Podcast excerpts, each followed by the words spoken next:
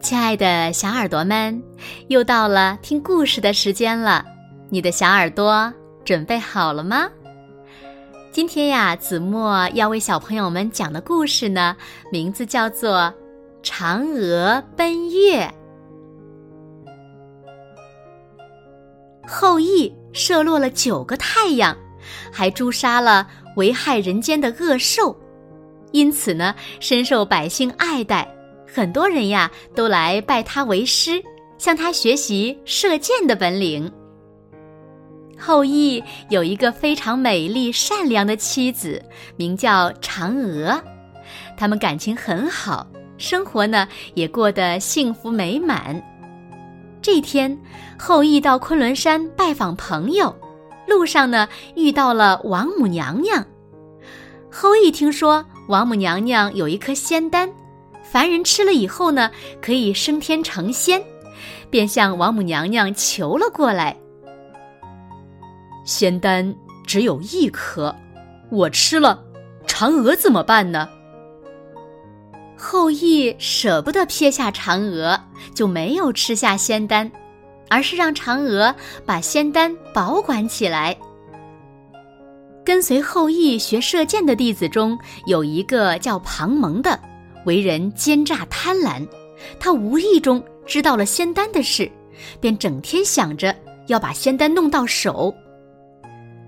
八月十五这天，后羿带着弟子们出去打猎，庞蒙借口自己身体不舒服留了下来。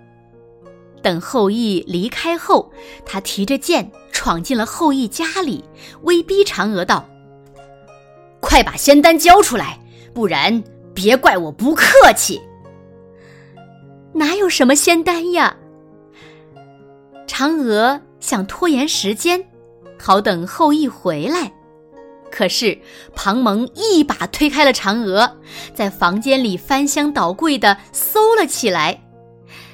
眼看庞蒙就要找到仙丹了，嫦娥想：不行，让他这样的人吃了仙丹，只会祸害更多的人。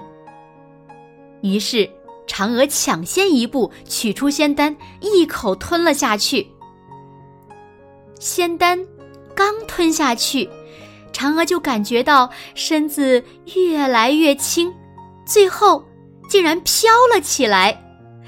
它飘出了窗子，飘到了空中，朝着月亮飞去了。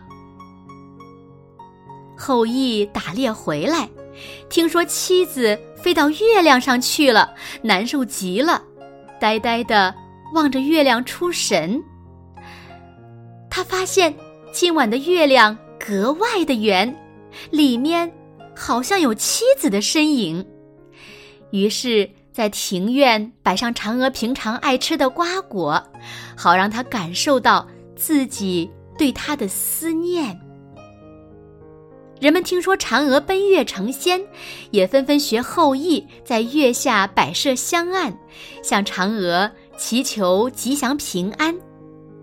渐渐的，八月十五就成了期盼团圆的中秋节。